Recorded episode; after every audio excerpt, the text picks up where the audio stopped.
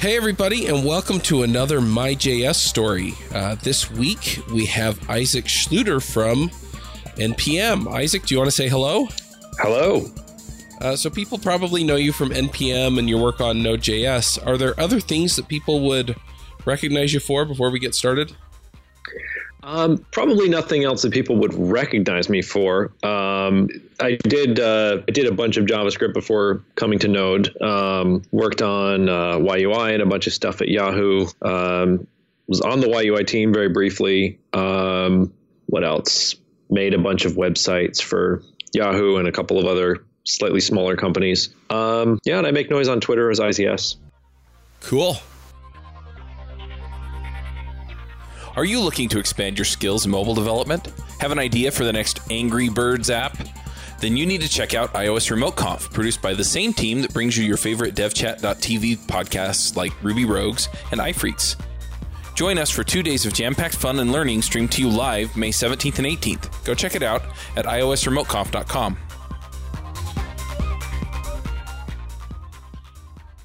Well, let's go ahead and start asking the questions. I sent you the questions ahead of time, mm-hmm. um, and I've done a couple of these already. So hopefully, people are pretty used to the format, and we'll just uh, we'll get rolling. Uh, the first question is, how did you get into programming, or how did you get started programming? Um, so we always had uh, when I was growing up, we had computers in the home. My dad ran his own uh, small company. Nowadays it'd be called a startup, but at the time it was just you know a company. Um, so we usually had like some hand-me-down IBM computer from his office, and uh, we used to go to the library and get these books, and then you type the program out of the book into the computer and play like a really you know crappy version of bowling or something with ASCII text. Um, and so that was that was kind of fun, but I was kind of like, well, this is you know, this is not that exciting really. It's like sort of a long, boring slog. And then uh, it was kind of cool that you could like change stuff and make the program break in interesting ways. But um, it wasn't until I got into high school and we were using graphing calculators in physics and math classes. Um, I, uh, I had planned on going into like something, something physics, math, something or other. Um, and when I got into the into the classes we were using the graphing calculators, I realized I could I could like instead of studying and having to actually learn this stuff, I could just program it into my calculator as like you know an actual program. So it'd be like a you know the test would be some um, uh, something where you have you're given three variables and you have to find the fourth one or whatever in some equation. And I wrote a little program so you could plug in the three that you had and it would just spit out the answer.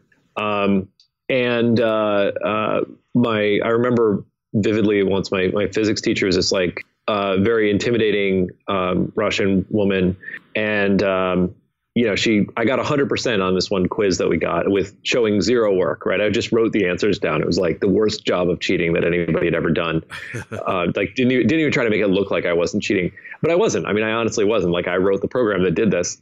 And there was, you know, there was, instead of a grade on the, on the test, there was just like a see me um, nice. I was like, oh, geez, I, I wonder what I, I, I was actually, my first thing was thinking, I was like, oh gosh, did I get like zero on this because my program was wrong? And I thought, I thought it was a bug or something. And, uh, and she asked me, she was like, and she was obviously like very suspicious, like, how did you get all the answers? And I was like, well, I, I just plugged them into my calculator and I got the answer. She was like, show me. Right. She thought I maybe had like all of the, you know, the test answers in my as just a text node in the in the uh, TI-82 calculator or whatever. And um, so I showed her the program, and she was like, "Oh, oh, well, you wrote this?" Like, yeah. Just like, okay, well, you can use this, but don't share it with anybody. Um, and gave me gave me the hundred on the you know gave me the A plus on that test. And um, the funny thing was I'd already shared it with a bunch of people in my class and in other classes, and I realized, you know, I, I was always extremely nerdy and, and, socially awkward and stuff, and um, I realized like, oh, I could get like, you know, I could like make people like me by writing software programs. Maybe this could be like a you know a lifestyle choice. Um, and uh, yeah, and it was kind of up from there. I went to school for uh, CS, physics, and math, and uh, moved out to California and got some um, not very good jobs, and found my way to the web. it's it, that that's really interesting, and uh, yeah, I mean, it's it's interesting because I I I don't know. It reminds me a little bit of some of the things that I did because when I was in uh, junior high school, I had a TI 85 calculator and I was doing a lot of the same things.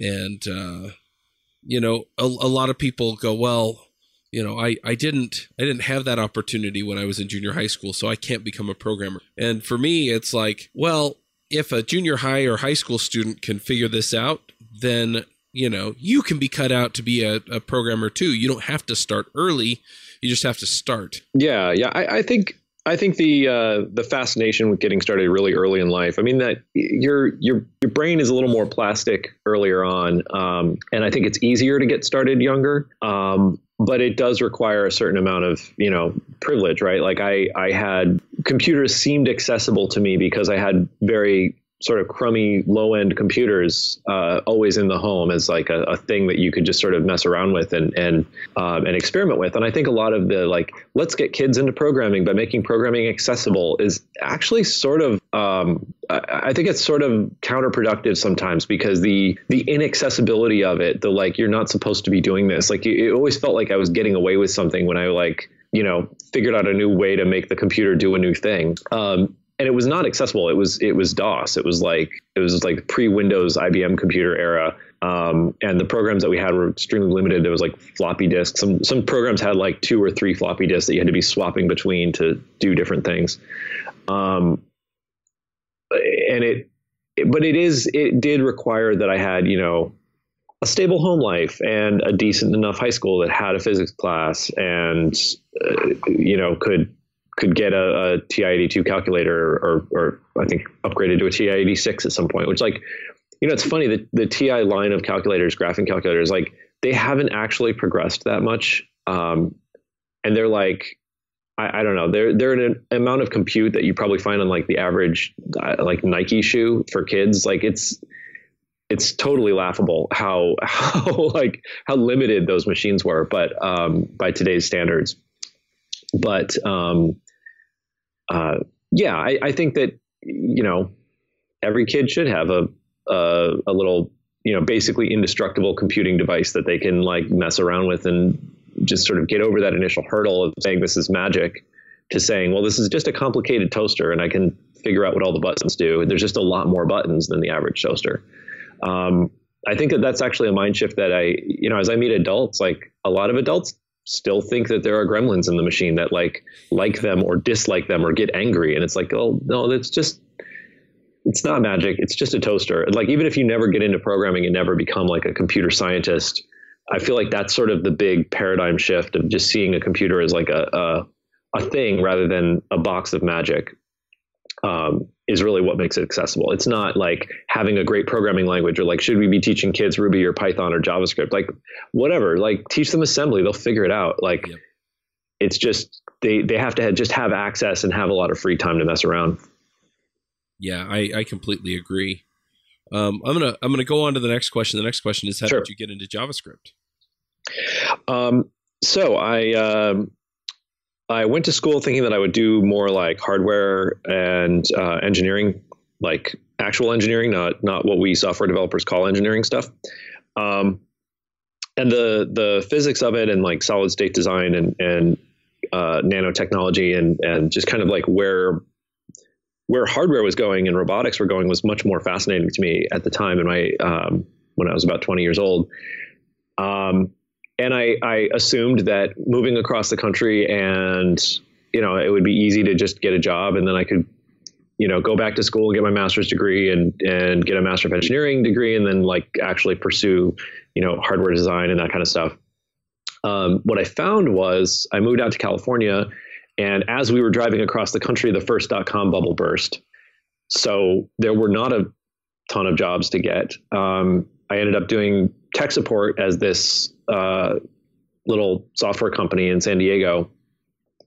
Um, and I didn't actually have enough money to go to to uh, grad school, and I also didn't have enough like stuff to mess around and actually learn. I mean, you can't like you can't just like in your free time on a limited budget do fun hacking experiments with microprocessors. Like you, you know, I mean, you, I guess you can kind of can now with like Arduino and and Raspberry Pi and stuff. There's a lot of very low end stuff that you can you can get and mess around with um, on that side to like learn hardware.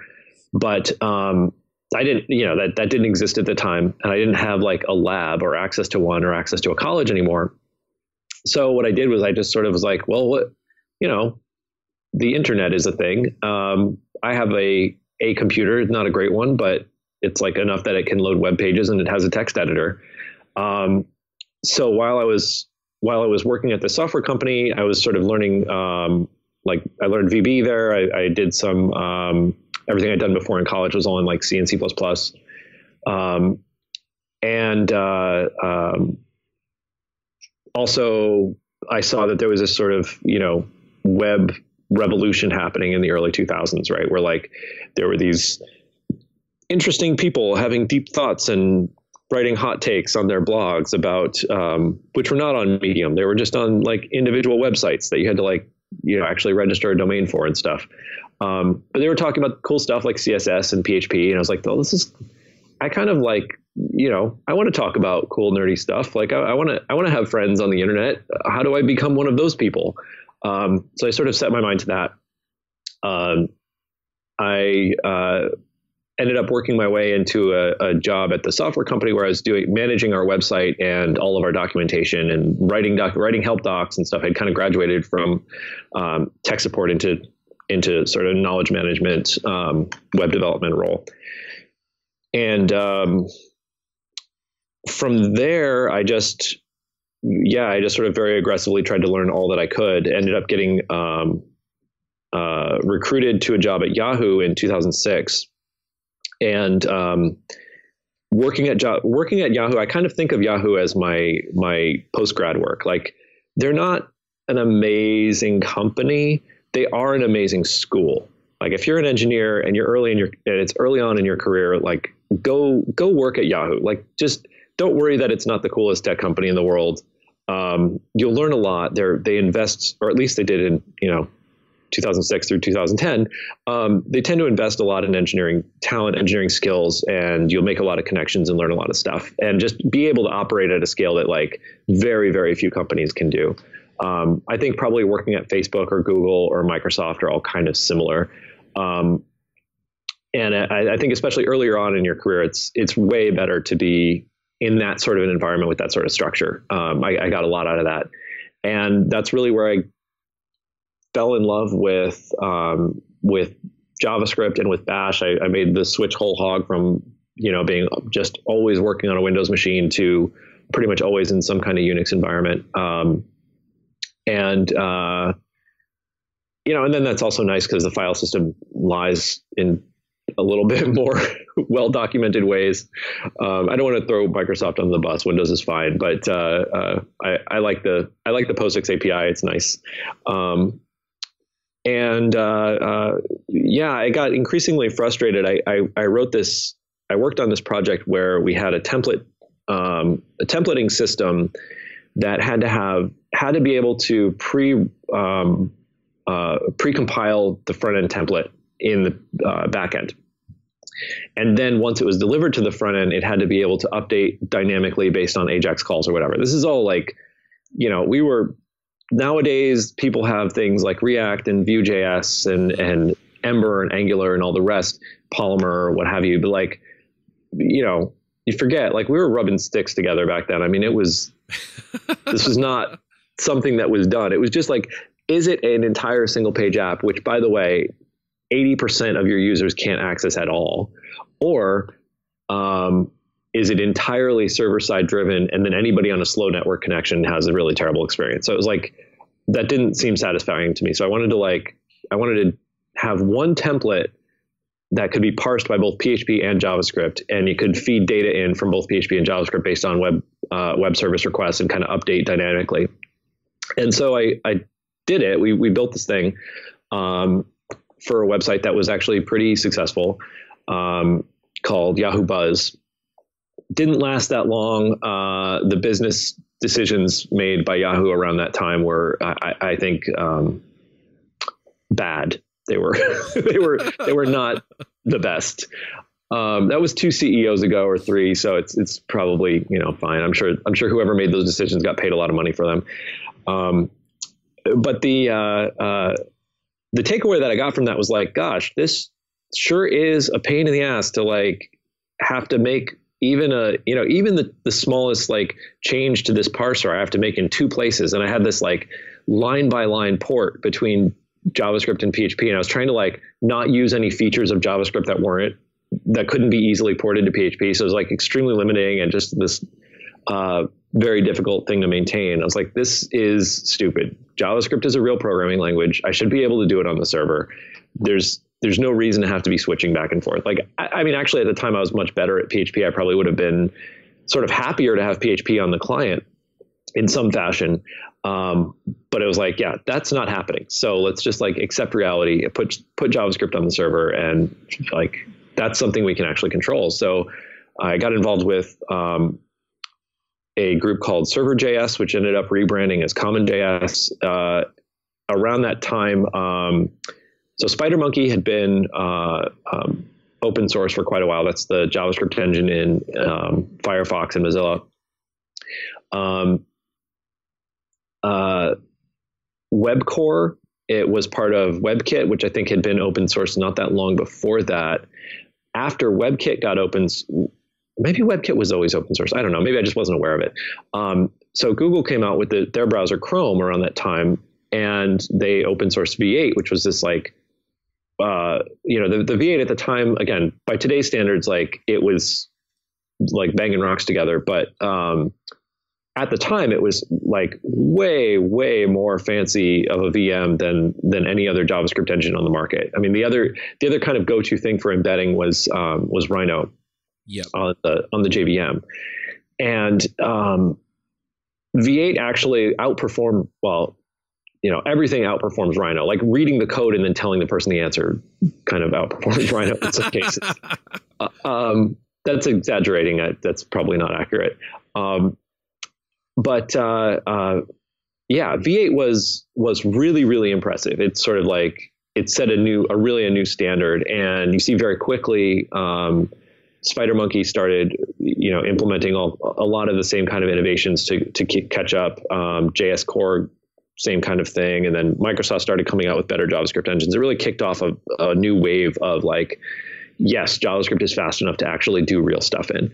Um, so I started playing with how to you know how to embed V8 in something, and I wanted I wanted something that was as easy as PHP but in JavaScript. Um, that led me to a project called K7, which uh, is also then how I learned about uh, Narwhal, which was sort of the uh, Rhino was a Rhino based uh, server side JS platform. I did some stuff with that. I sort of messed around with it, and um, like I said, got involved with the CommonJS group and uh, had a bunch of um, discussions. I mean, we're talking about like you know uh, probably less than two dozen actual human beings involved with it at this point in a, in a serious way. Um, and then Node came out. So I gave a, a tech talk, and so it was like, "Hey, have you checked out Node?" And I was like, "Yeah, well." I, I tried it, I downloaded it, and it didn't build on a Mac, so I I figured it was broken. Um, it would never go anywhere. That was version like 0.0.2. And they're like, well, maybe you should try it again. It, it builds on a Mac now. So I I went, I downloaded it in like version 0.0.6.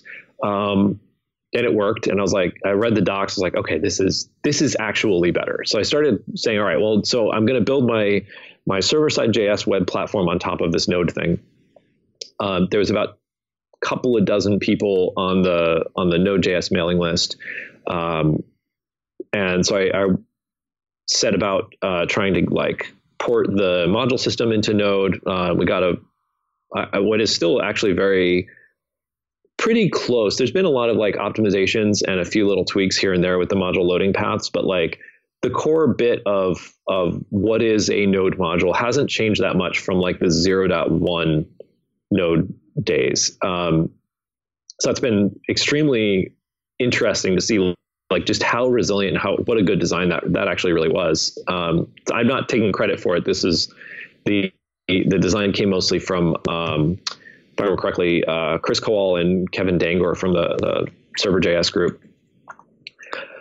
Uh, sorry, CommonJS group. Um, CommonJS was actually we use it now to be like synonymous with the model with the node style module system, but like at the time, CommonJS imagined itself as a a body that would produce specifications for all server side JS platforms, plural, um, with the assumption that like you know you would specify what the file system API is, and then it could be implemented using Rhino or using um, Node or using V8 or using whatever else.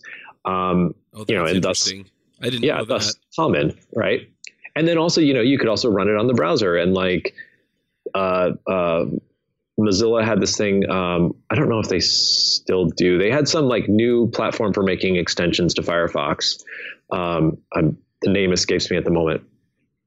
And so that was also trying to, you know, implement the same like specifications for stuff. And I think coming from the JavaScript community and people who have sort of been around the process of how you build web browsers um, and how you get things into the DOM specification, that made a lot of sense, right? But like for developing a server side platform, starting from first principles, it makes no sense at all. Like, so it was, it, it got very difficult to get anything done in that group. Um, and without kind of the overwhelming weight of there already being an internet and already being multiple competing web browsers, like none of them were popular. So we could just throw them all away, you know?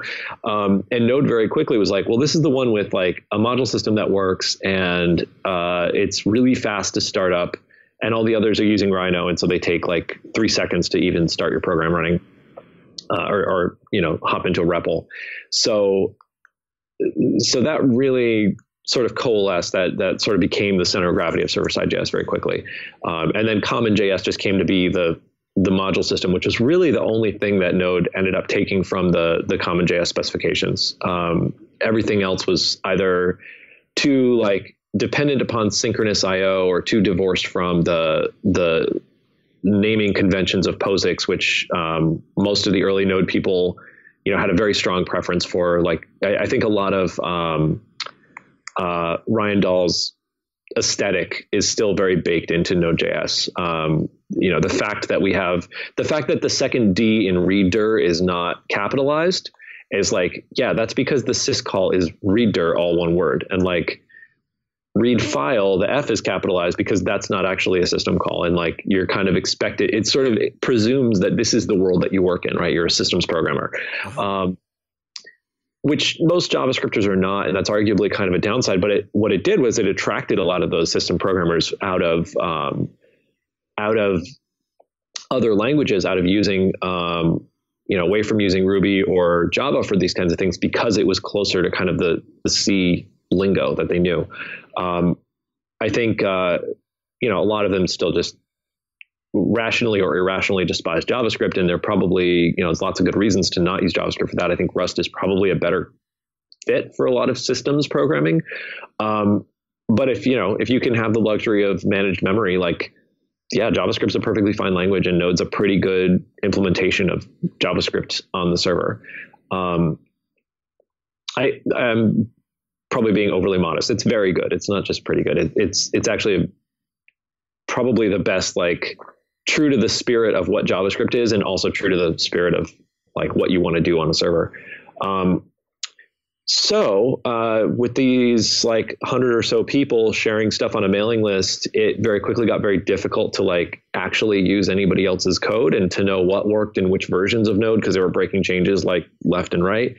Um, so I wrote a package manager to basically just script all of the things that I was doing when somebody would share a module on the mailing list. Um, you know, download from this Git repo and then run make and then copy this thing over into this place and make sure you have this version of this dependency in the right place. And it's just like, all right, let's just have like a, a package file that says what to do and then a script that reads that file and does the right thing. And that was kind of the the the birth of npm. Um, and uh, yeah, so I sent a bunch of pull requests to add package.json files to various people's repositories on GitHub. And uh, before I knew it, they were doing it themselves. And and so we we built a registry so that people could publish directly into it instead of uh, pulling stuff down from GitHub because that was kind of um, that made it more challenging to know what was available. Um, having a registry meant that you could just sort of it, it would know where to find everything, right? It didn't have to like map module names back to a Git repo. I, I want to uh, stop just for a minute because yep. I think it's really interesting and telling.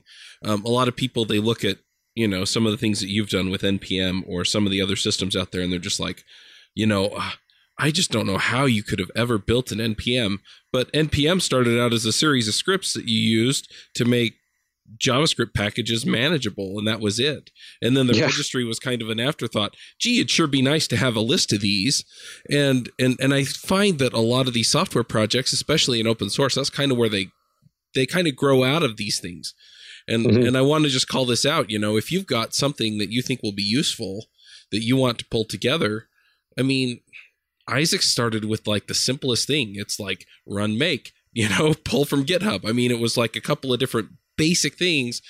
And then it kind of grew into okay, now we need a registry. Oh, it'd be really nice if we could do dependency management. Oh, it'd be really nice if we could do these other things. And those things kind of got bolted into NPM as you went.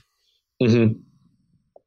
Yeah, the um, the first version of like the the registry, such as it was, was a um, a repository I had called npm data, which um, the idea was in order to publish your package, you would you would send a pull request to this npm data repo, and and it seemed to be working okay for homebrew, right? Like, mm-hmm. you know, that's a that's a process that people know. Um, or when I say pull request, I mean um, emailing me a patch because there were not yet pull requests on GitHub. Um, so yeah, but I but I also was feeling like you know there's this is going to be a problem. I, I come from Yahoo, and and one of the things at um, at Yahoo that was that made it really enjoyable to create software there was they had this system called Yinst, and then there was a another uh, separate tool called uh, dist tools and basically, what you would do is you would you'd run yinst create to create a package, and then you'd run this uh, dist tool to publish it up to the dist servers. And um, my the thing that's great about that is that there's no um, there's no single point of friction, right? So you don't have like a, a cabal of people who are like, well, in order to publish a new version, it has to be you know, in order to create a new module name, you have to like get sign off from the, um, you know, the elite team of name managers, right? Um, there's trade-offs to that. Like there are actually benefits of having a cabal system because, you know, there's no um, there's no bad modules in PEAR, right? But the flip side is there's very few good modules in PEAR. Like it's it's sort of dead on the vine because without that ability to explode, um, it's very difficult to grow. I think homebrew um, homebrew is a little bit of a an interesting case just because they have you know they they had solved this problem with a with a cabal of people but also with a huge number of people sort of swinging hammers to make that happen um, and you see similar things if you look at like um, like debian or you know other sort of mm-hmm. system level package managers i think they're the the the requirements that things have um, a little bit more like predictability to them and a little bit more order to them is much better. Uh, it's it's a it's a bigger win. Um, but when you're talking about a programming level, a programming language level package manager, like anything that stops somebody from publishing something ends up just being a cost, right? It ends up just sort of slowing down the whole community from growing. So the the goal was to get to something where people could publish and manage ownership of their packages um, of their package names without without me being involved. Like I, I really did not want to get involved almost ever. Right. Yeah. Um. And and that makes sense. It, I mean, Ruby Gems is the system that I'm I'm more familiar with, just because I had dealt with it for longer. Though I have lately been getting much more into JavaScript and using npm. And yeah, just the fact that I can kind of uh, push, publish, you know, whenever I need to and not have to wait for Isaac to get around to accepting my pull request or, you know, um, you know, apply my patch to the registry. Yeah, that makes a ton of sense. Mm-hmm. So, um, so yeah, so the question was, how did you get into JavaScript? And we kind of got yeah. this this introduction to where npm came from, which was fascinating. So I didn't stop you, but uh, you know, what was it about JavaScript that made you go, "Oh, I, I want to be involved there"? Um, I think it was just sort of the the inevitability of the language, right? Like I'm I've always kind of been a bigger fan of like get stuff done languages rather than seek perfection languages. Mm-hmm. Um, I think that there's a place for both of them, and I, I don't want to try and make like a, a you know judgmental like normative thing here, but like if you look at a language like um, like Haskell, Haskell is a very beautiful language. It's it has a a very sort of like interesting and compelling um, thesis to it, and everything about it is sort of chasing that sort of perfection. Um, but like on the other hand, if you look at the languages that are the most successful in in the history of software development, like they're not that. Um, you've got C, which is basically just like, well, this is what a processor can do. We need a scripting language so that we don't have to write assembly by hand. Here's a not very good language that lets you do that. Like, and it's remarkably, remarkably, um, uh, you know, popular. It's it's the most popular programming language by far ever. Um, it's the thing that runs on every computer everywhere. Now, that being said, it's also hideously unsafe. It's very difficult to read. It's kind of impenetrable. It's got a lot of like little weird edge cases. Again, I'm, I'm very um, I'm very excited about Dart um, because I think it hits sort of what what uh, you know what C should have been. It's it's actually like a C that's a little bit better. You said Dart. Uh, Did you mean Rust? Sorry, Rust. Yeah, not Dart. Dart's a whole different thing. Yeah. Um, thank you. Uh, yeah. So Rust is, um, you know, Rust also feels very like getting stuff done. Like it, it has an ideal, like it has a certain sense of like, okay, you know, memory should be owned and everything should be cleaned up and, and whatnot. But then there's all, there's like tons of little trapdoors. Like, oh, you need to go in that room. Well, you're not really supposed to, but like, here's a way you can do it if you really have to. Like, just right. just put the word unsafe, so at least you know that you're doing something that's yeah. probably unwise. Um, and uh, um, with JavaScript and with and actually I've had a similar sort of experience with Bash where like every time a new cool shell comes up and whether it's like ZSH or fish or whatever, I'm kind of like, well, that's cool and all, but like uh, every time I log into a machine, it's got Bash. Like, why don't I just get really good at this one? You know, or with um, with JavaScript, there there have been sort of like compiled to JS languages that predate CoffeeScript, although CoffeeScript is probably one of the more popular of them. Um, and every time I've considered using them, it's kind of like, yeah, that's cool. I like this feature. It'd be nice if it was in JS, but like, I need this web page to load, you know, on these browsers, and I can get it done in JavaScript. So like, who cares that it's a bad language? I don't care.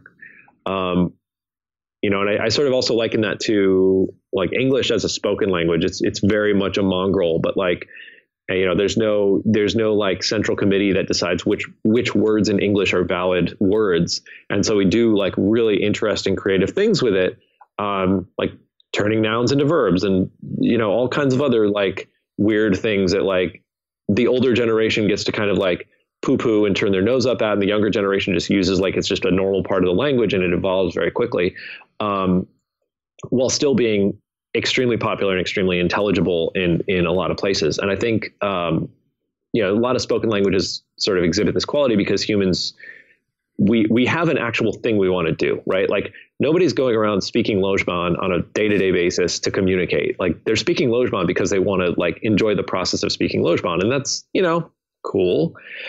Um, but that's not really a language; it's a hobby, and I, I sort of feel similarly about Haskell, about a lot of languages that are, you know, a lot of Lisps, a lot of things that are like really more focused on the ideological purity rather than, or, or like sort of having an effect on your brain rather than just like, yeah, yeah, whatever. Like, I just want this thing to show this button. And when the user clicks on it, I want to make this entry in a database. Like, get out of my way. Just let me do that.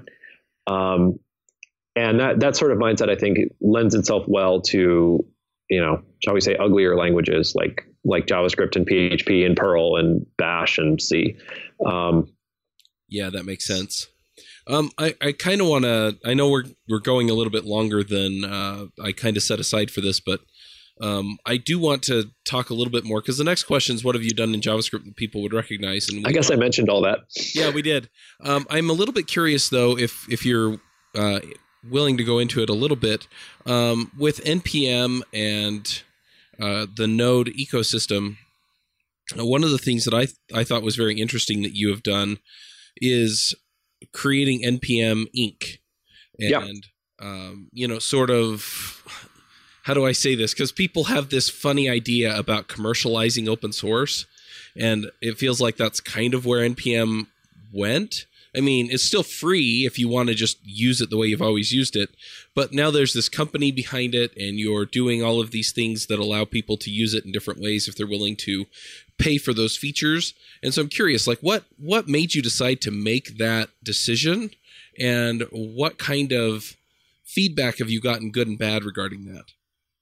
That's a that's a really good question. I think um, you know we we tend to hang our hat on a lot of like these ideas that like a particular social organization is good or bad, like by nature of the organizational structure rather than like the people involved or the situation or whatever. Like you know, people say things all the time about this about like whether it's like a, a religion or a church or, you know, oh, I'm into religion, but not organized religion. And like, well, okay, well, you know, uh, and I mean, I, I, I guess that, you know, everybody who says things like that, they mean a specific thing and what they mean is totally valid and whatever. I'm not trying to like, I'm not trying to get email about that Right. my but like in, in open source we're no different right like we we do a similar kind of thing where we say um, a foundation is is morally good and a company is morally suspect um, i think that humans are morally good and humans are also at the same time in very complicated ways morally suspect and it's it's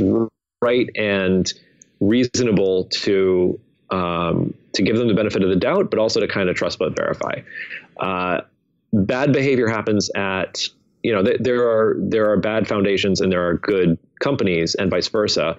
Um, and so when I when I set about trying to figure out like what do we do about npm, we the the registry was running for about four years.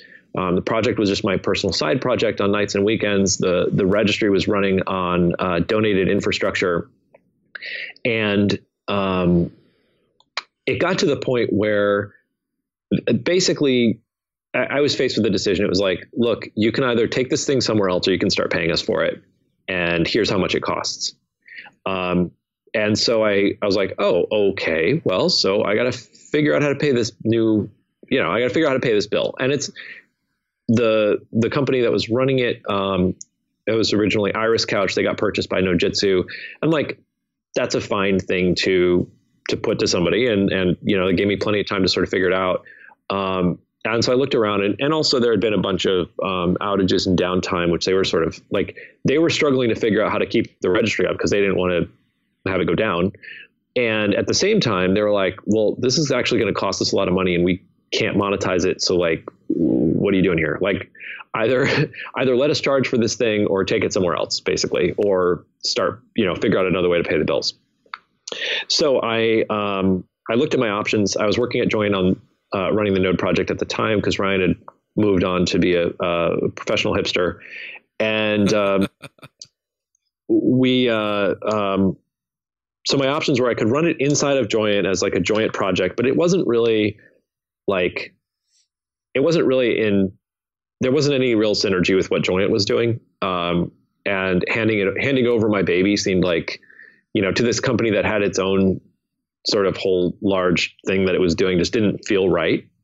Um, I could have created a foundation for it, the you know call it the NPM Foundation. It was before the Node Foundation existed, um, or create a uh, a standalone entity um, on my own, like a, a company. Right. And the the situation was not really a good fit for what a foundation is good for. Foundations have the, basically the way a foundation works is you get a bunch of companies to put a, mon- a bunch of money in a pile, and then that money is used for whatever the purpose of the foundation is. Um, and when the money is gone, you go back to those companies and you say, okay, well, we did the thing that you wanted us to spend money on. Give us some more. And so every year, you're like basically in a constant state of fundraising. Um, if your costs are relatively stable, then that's totally fine.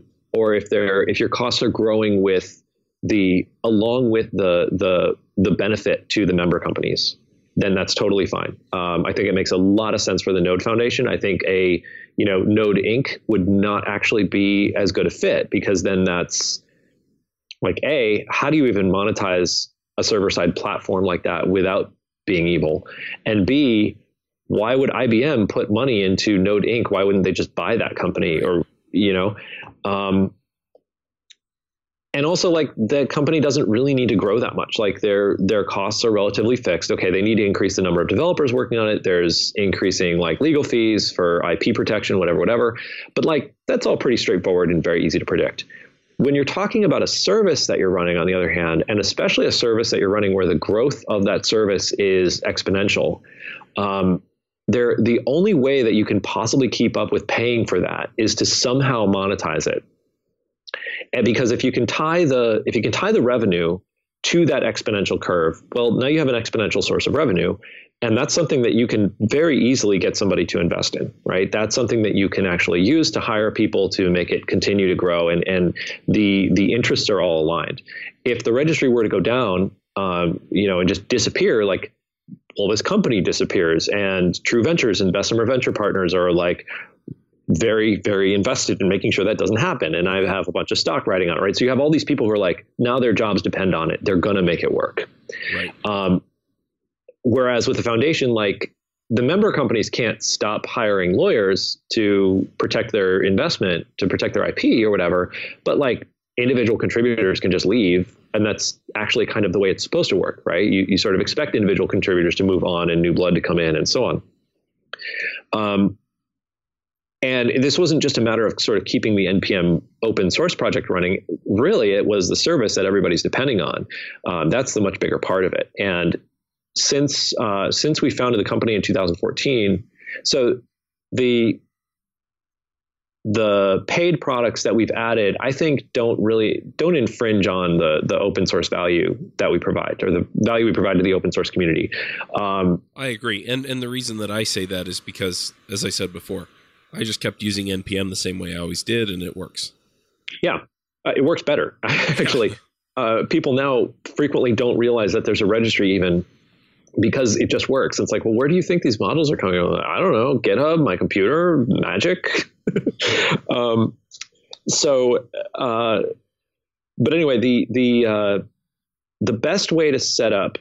So, like, companies are not companies are amoral, right? They're not actually good or evil people can be good or evil, but companies are motivated by financial incentives mm-hmm. and motivated by strategic incentives. So if you have a company that the only way that this company can stay in business is to let's say poison the drinking water of an entire state or you know just to pick a or like build a pipeline of of toxic oil through a bunch of people's land like then that company will do that and if if the current like if the current people running that company uh, are not evil enough to do to like make peace with that kind of terrible action, the company will find somebody else who is, or they'll just go out of business and some other company will come in and do the evil thing, right? So it's like, yes, you should be suspicious of corporations. You should look carefully at what their incentives are. But the same thing is also true in the other direction, right? Like if you look at like like what if what if Mozilla decided to start charging um, you know, sending everybody who uses Firefox a bill for using Firefox, or you know, suing anybody who downloads something that is like you know morally or, or, or is like in violation of copyright or something. Like they would just go out of business because nobody would use their browser. Mm-hmm. And so it's not about being good or evil. It's about being smart or stupid. And companies will tend to be smart and self-interested, um, or they'll cease to exist. So what we've set up with npm inc is a situation where doing bad things to the open source community, like regardless of whether it's good or evil, doing bad things to the open source community is stupid and will hurt the company's financial goals. Um, and that that really comes down to like identifying a a strategic way that we can grow our revenue in a way that doesn't sort of kill the golden goose of our open source community. And it, it it requires that we you know be smart, but it doesn't require that we be un, unflinchingly good at all times, right? Which is actually like you should be good at all times. You should definitely try to be very very moral. I think that that's just like an important part of being a good person. Um, but if you're if the good that you do in the world revolves around you never being greedy or selfish or you know having a, a nasty thought like you're kind of in trouble because we're human beings and we will we will do bad things. Like we will do self-interested things. It's just sort of part of the package. Um, and so i'm i'm sort of rambling i guess but the uh, I think that we have set up a situation with the npm registry where like doing right by our open source community is is essential to the company's survival.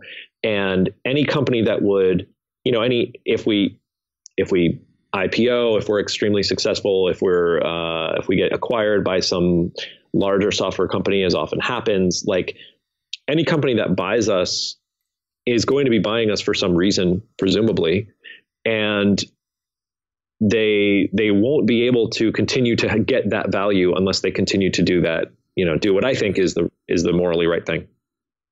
That makes sense, and I like the way that you explained it because, yeah, um, everybody acts according to the incentives that they're given. Um, mostly, mostly, yeah. That's true, mostly. But um, you know, if they don't act quote unquote rationally according to those motivations, then you don't completely understand the motivations. sure, sure. So, setting up a company where those motivations are to serve the open source community in the way that it does, that makes a lot of sense. Yeah. And I mean, I've talked to investors who I, when we've when we've fundraised for our Series A or um, our seed round, like we talked to a bunch of investors who clearly didn't get it, who were like, you know, why don't you just, you know, we're we're sort of thinking of it as more of like a, a freemium um, open source product, or we're thinking of it more as a software product and less as a service or community or kind of a, a social networking type of developer thing. Um, you know they're, they're not interested in investing in us because I can't sell you a fancier version of the npm CLI. Um, I'm not going to start dual licensing it because then you're just going to use some other thing. Like, right. And from their so from their point of view, like this is not a model that makes sense to us. We're not going to invest, and that's great because the model that does make sense to them is not the kind of model that would work in this situation. Mm-hmm. Uh, with with True and with Bessemer, I think they have they they both have very um, very clear view of like how to manage a developer focused uh, community and developer tool. Um, I mean, they're invested in companies like Automattic and Twilio and like companies that that are extremely successful as an independent company, and at the same time are able to do a fair amount of good for developers. Yep, that makes sense. Um, I'm starting to run out of time, so I'm going to ask my sure. next question, and that is, what are you working on now? And in particular, I'm curious, like, what's coming for NPM next year? uh, what's coming for NPM right uh, next year? We're we're working right now. Um, uh, we have some some pretty big announcements coming over the in the next couple of weeks. Um, couple of weeks to a month, and we're going to be talking about that a lot more. I don't want to I don't want to scoop myself, or else my um, head of marketing will be upset with me. Um, but uh, I am I am basically uh, CEO, which in my case means basically chief product manager at NPM Inc. Um, so I'm I'm writing a bunch of specs for uh, new features for the npm CLI and the npm website, and um, uh, what's coming next. It's going to be we are going to continue to reduce friction for people who are using JavaScript today. I think um, the big the big win for us, and one one thing that kind of limits us as a company is um, we we provided a lot of value for people who are collaborating with modular JavaScript, right? That's and if if you're doing that inside of a company with proprietary code, you're probably pretty inclined to pay for it. Um, and to be able to use the same tools. Like that's kind of our pitch, right? What we don't provide a lot of value is yet are for the people who are um, using npm but not publishing with npm, if that makes mm-hmm. sense. So if you're just sort of consuming a bunch of modules, I mean, we have like 5.9 million people who are downloading packages from us, and only like 300,000 of them are ever publishing anything or even have a registered account to do so.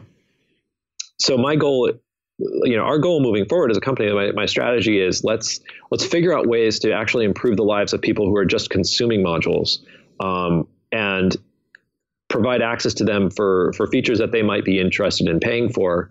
Um, you know, other other kinds of things we can do to sort of make them empower them more and then also say well if you're doing if you want this kind of empowerment and this kind of benefit with your private code that's what you pay for right? So the the principle still st- stays very much the same where we just sort of give things away to the open source community um, and which has both a uh, I like to look for both the the good and the evil and where where they where they agree that's probably the right thing to do. Um, and so the uh, you know when I say evil, I mean like you know self-interested um, and also the the community interest.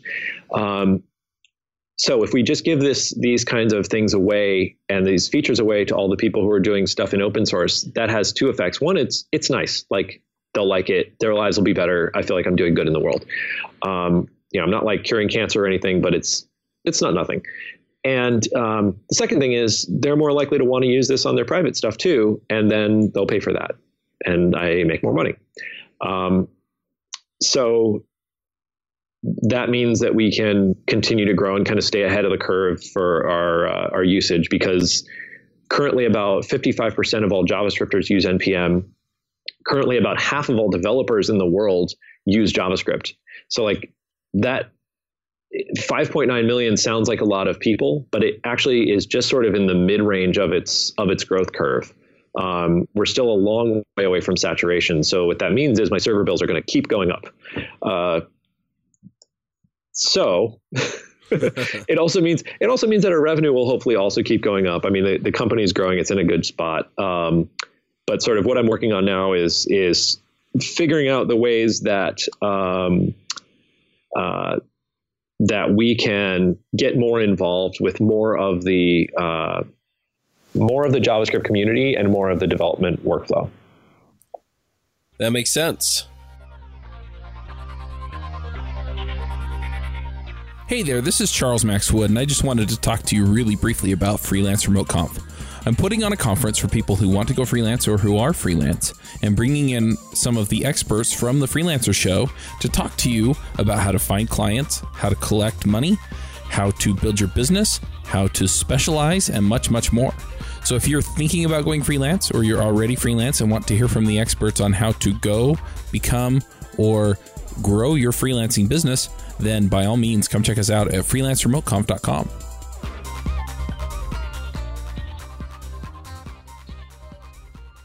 All right, so the last thing is picks. Do you you've been on the show before, so you know about picks. Um, what uh, what things do you want to shout out that you've been enjoying lately? Um, gosh, I am going to. I'm gonna I'm gonna keep this very sci-fi focused right now. I don't know if I've mentioned this last time I was on the show. I might have, but um, uh, the first thing is there is uh, well, let's do timely first. Um, Westworld.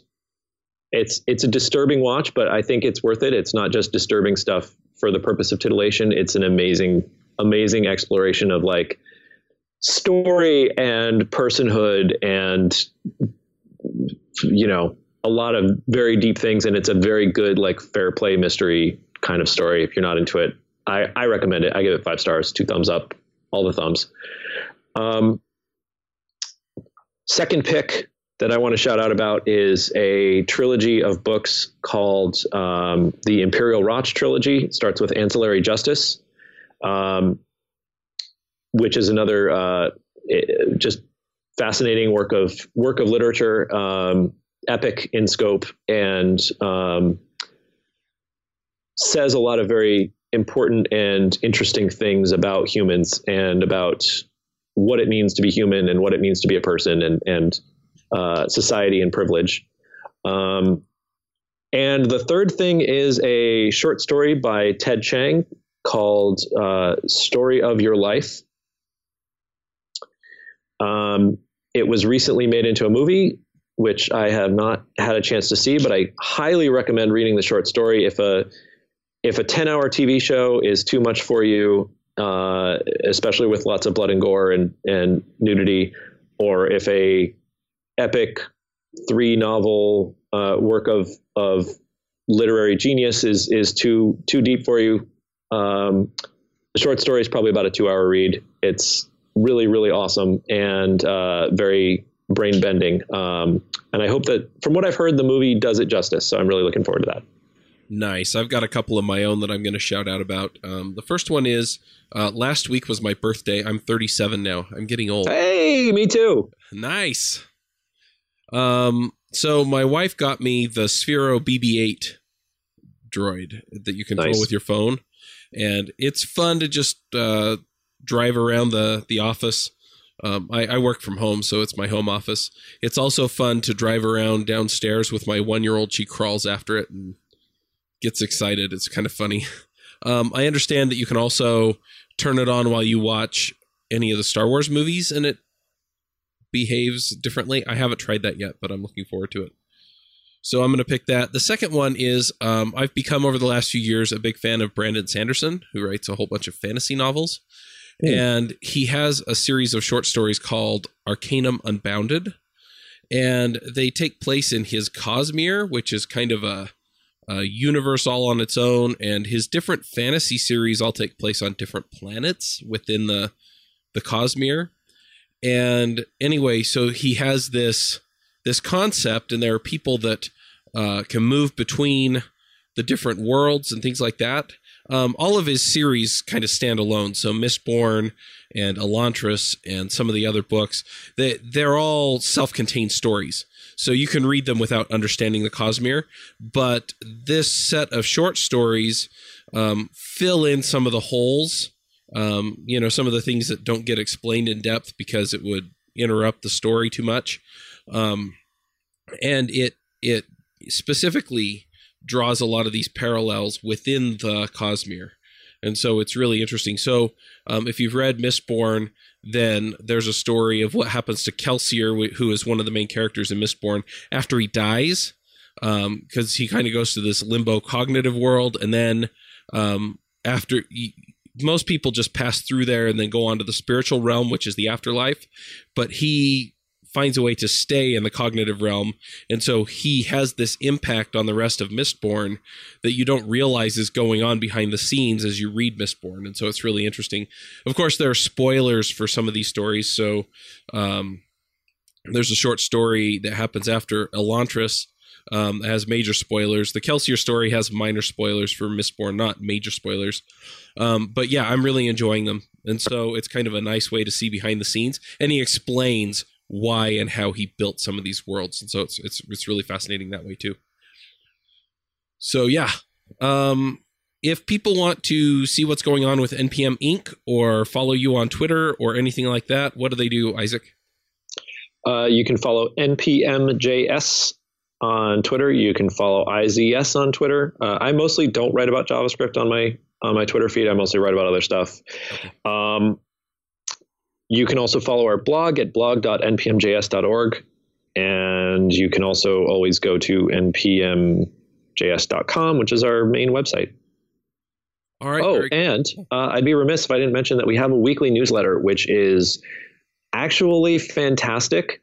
Um, I always know what's going to be in it, and I'm still really excited to read it every week. Uh, I, I am extremely reluctant to ever be involved with any kind of newsletter uh, because I feel like it's just sort of more litter in my inbox. But it is really, really interesting, and I look forward to it every week. Um, shout out to the people here who are making that happen. I'm a ruthless unsubscriber, but I might have to check it out. All right. Well, thank you for coming and thanks for sharing your story. I think it was really interesting just to kind of see how we got NPM and what some of the story is behind where where we are now. So thank you again. Thanks for having me. Bandwidth for this segment is provided by CacheFly, the world's fastest CDN. Deliver your content fast with CacheFly. Visit c a c h e f l y dot com to learn more.